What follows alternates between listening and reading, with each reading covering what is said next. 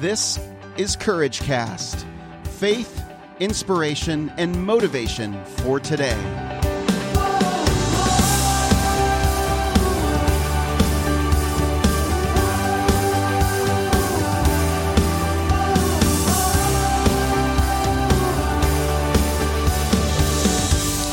Well, hey, good morning, friends. This is Eric Nordoff, and you're listening to the Courage Cast. Before I dive into today's episode, I want to encourage you. Uh, we're going to run kind of a promotion for the whole month of January. So, two things that there's two ways that you can get involved that you can help me spread the message of the courageous community and the Courage Cast podcast. Number one, you can write a rating and review on the Courage Cast podcast in iTunes. Most people listen through iTunes. I encourage you to get the podcasting app, listen through iTunes, and if you've not written a rating or review for this episode for this podcast, then you can do that very easily there. And once you've done that, would you please email me at eric, E-R-I-C, at courageouscommunity.com and let me know when you've done that. When you've done that, um, I will send you a t-shirt. So let me know you've done that, what your name is on iTunes, and what the size is of your t-shirt. And I'll get the address, uh, and also give me the address, and I'll send that out to you ASAP as a thank you for writing a rating and review. Also, the second way that you can get involved is we have two types of ways that we connect as a community. The first way is a private group in Facebook. Now that's growing and we've got a lot of interaction there. The second way, and this is the way i am trying to grow our exposure, is by gaining more likes for the Courageous Community page. There's a public page called The Courageous Community. If you go to facebook.com forward slash The Courageous Community, that is the Facebook page. I would like you to share this with uh, all of your friends. Once you've done this, I want you to let me know that you've done that. It, it, share it with at least five of your friends and, and ask them to like the page. If you've done that, then I will also send you a Courageous Community t-shirt. And again, do the same thing, eric at courageouscommunity.com. Just send me an email with your t-shirt size and the address where you'd like it sent. Let me know what you did. Then I will get that out to you. We're going to be doing this the whole month of January.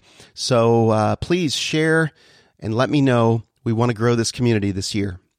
All right. Now we are going to talk today about Dale Carnegie again and the uh, book, How to Win Friends and Influence People. And more specifically, we're going to dive into principle four in part two of the book Begin in a Friendly Way. When you're getting ready to have a conversation, maybe a tough conversation with someone, always find a friendly way to begin. Now, we're going to dive into this, and there's more to it than just something simple like this. Okay, if we're angry or frustrated at someone and we go to them with our temper flaring, we're sure to have a fine time unloading our feelings toward them but what about the other person? How are they going to feel? Will our belligerent tones and hostility make it easy for them to agree with us? Boy, I have been totally guilty. I felt very convicted of this as I've read this and as, as I was reminded of this chapter in How to Win Friends and Influence People. How often have I just let loose because it felt so good to finally get it off my chest? But what's that other person supposed to do with that? How are they going to receive that? Most of the time, it's not very good. It, it's never led to anything good. So why have I done it for so long? So I'm convicted about this. This is an area that uh, that I've really been working on for the last two or three years, to be honest with you. Um, so let's continue. So if we approach the other person with our fists doubled, this is only going to lead the other person to double his or her fists twice as fast. If instead we come to him or her and say, why don't we sit down and talk this through so we can understand why we disagree? We're likely to find that we're actually not so far apart after all. That the points on which we differ are few and the ones on which we agree are many.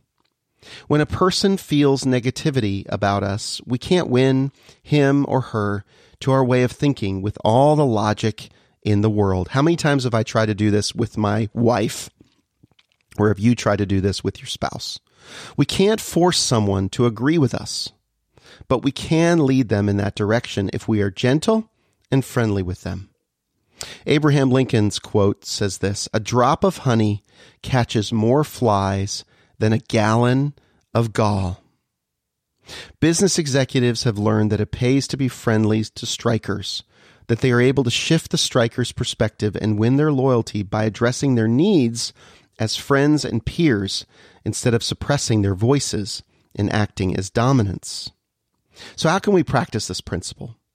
When you find yourself about to scold your children, act as a domineering boss or superior, or nag your husband or wife, try softening your approach by opening with a friendly conversation and keeping a calm tone. Ask your husband's work presentation how your how your husband's work presentation went, or ask your employee for his or her thoughts on your last team meeting.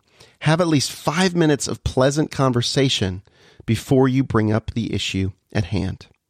Now, this may feel like you're being fake or you're being insincere, but the point is you need to give the other person consideration. And I would highly consider that it be a sincere conversation, that you try to get lost in finding common ground with the people that you're going to have a confrontational conversation with. One of the phrases that I've just recently seen, I like it. It's called carefrontation. Carefrontation. This is not in the Dale Carnegie book. It's just a, a thought. I know it seems a little cheesy, but if you sincerely care of that about that person and you put yourself in their shoes and you you you find yourself being empathetic with them the conversation is going to get so much better. I've had conversations at my best when i've considered the other person first where even though i've had to confront them about something we end up feeling walking away as friends as understanding one another because i've spent the time in my best moments to consider their feelings first and consider them during the confrontation.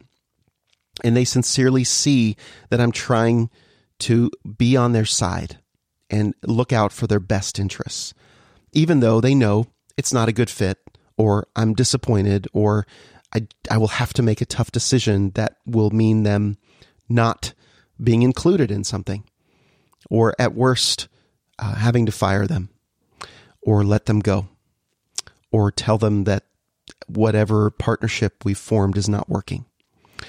I don't like confrontation, but it, it, it helps when you put the word care in front of it and you sincerely care for that other person when you're having the conversation. So begin in a friendly way and watch what happens in your life.